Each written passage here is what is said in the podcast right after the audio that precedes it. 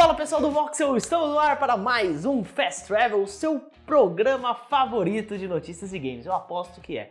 E já que é assim, solta o seu like aí, se inscreva no canal e também não perca nenhum dos programas do Voxel, que nós estamos sempre com muitos vídeos legais aqui no canal. Às sextas-feiras temos também o Fast Travel a partir das 7 da noite. Não percam, hein? Bom, sem mais delongas, bora para as notícias. Bom, pessoal, vocês sabem que a nova PlayStation Plus já fez a sua estreia, né? Na madrugada do dia 23 para o dia 24 em alguns países da Ásia, como Hong Kong e Taiwan. Agora que finalmente os, temos os jogadores usando o serviço, nós já temos também as primeiras reclamações, e são algumas bem consideráveis sobre a assinatura, viu?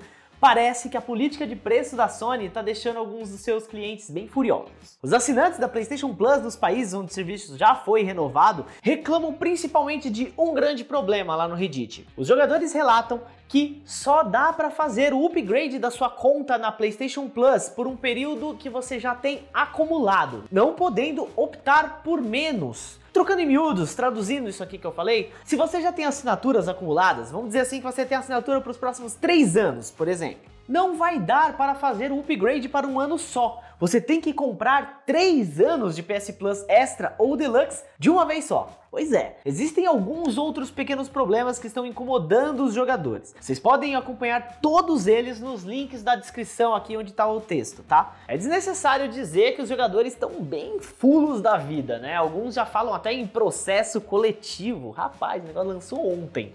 Mas vamos ver como a Sony vai responder a essas questões em breve. E assim que a gente tiver essas notícias, fiquem ligados aqui no Fast Travel. Bora para a próxima notícia. E na tarde dessa terça-feira, a Activision revelou o primeiro trailer de Call of Duty Modern Warfare 2, sequência do jogo reboot de 2019, não do game de 2009, tá gente? É a sequência do reboot. Calma.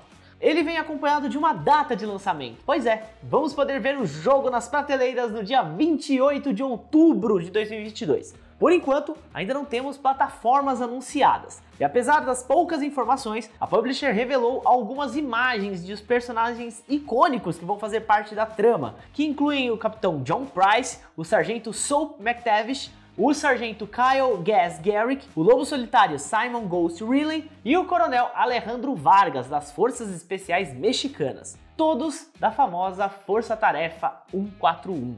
É isso aí, gente. Empolgados pro próximo Call of Duty? Modern Warfare foi um sucesso e a gente espera que esse também seja, né? Bora para a próxima notícia. E Dragon's Dogma completou 10 anos do seu primeiro lançamento no último domingo, dia 22. Para comemorar, a Capcom lançou um novo site oficial do game, destacando a sua história e uma timeline com acontecimentos importantes. É claro que isso já gera alguns rumores e especulações sobre a continuação de Dragon's Dogma, né? Tem até timeline lá, já dá pra, pra eles seguirem ali. Desde o lançamento original do jogo, em 2012, os fãs vêm pedindo para um Dragon's Dogma 2, mas até agora nada, né? O jogo já recebeu até uma expansão chamada Dark Rising e um seriado animado na Netflix, mas nada de uma sequência mesmo. É importante lembrar que um suposto Dragon Dogma 2 já apareceu em não um, mas dois vazamentos importantes. Naquele hack lá que teve na Capcom e em uma lista de jogos ainda não lançados do GeForce Now. Quem sabe em junho, quando vamos ter vários eventos de game, não surge alguma coisinha sobre a Capcom, não é? Vamos aguardar então. E não se esqueça, acompanhe tudo o que vai rolar de games em junho com a gente aqui no Voxel Vamos ter algumas surpresas em breve. E esse foi o nosso Fast Travel do dia 24 de maio. Muito obrigado por acompanhar a gente, a vocês que estão assistindo no YouTube e também a galera que está escutando a gente no podcast Sidecast. Todos os links estão aqui na descrição para você escutar as notícias e não perder absolutamente nada. Eu sou o Juan, vocês podem me seguir nas redes sociais, arroba Segrete, no Instagram e no Twitter.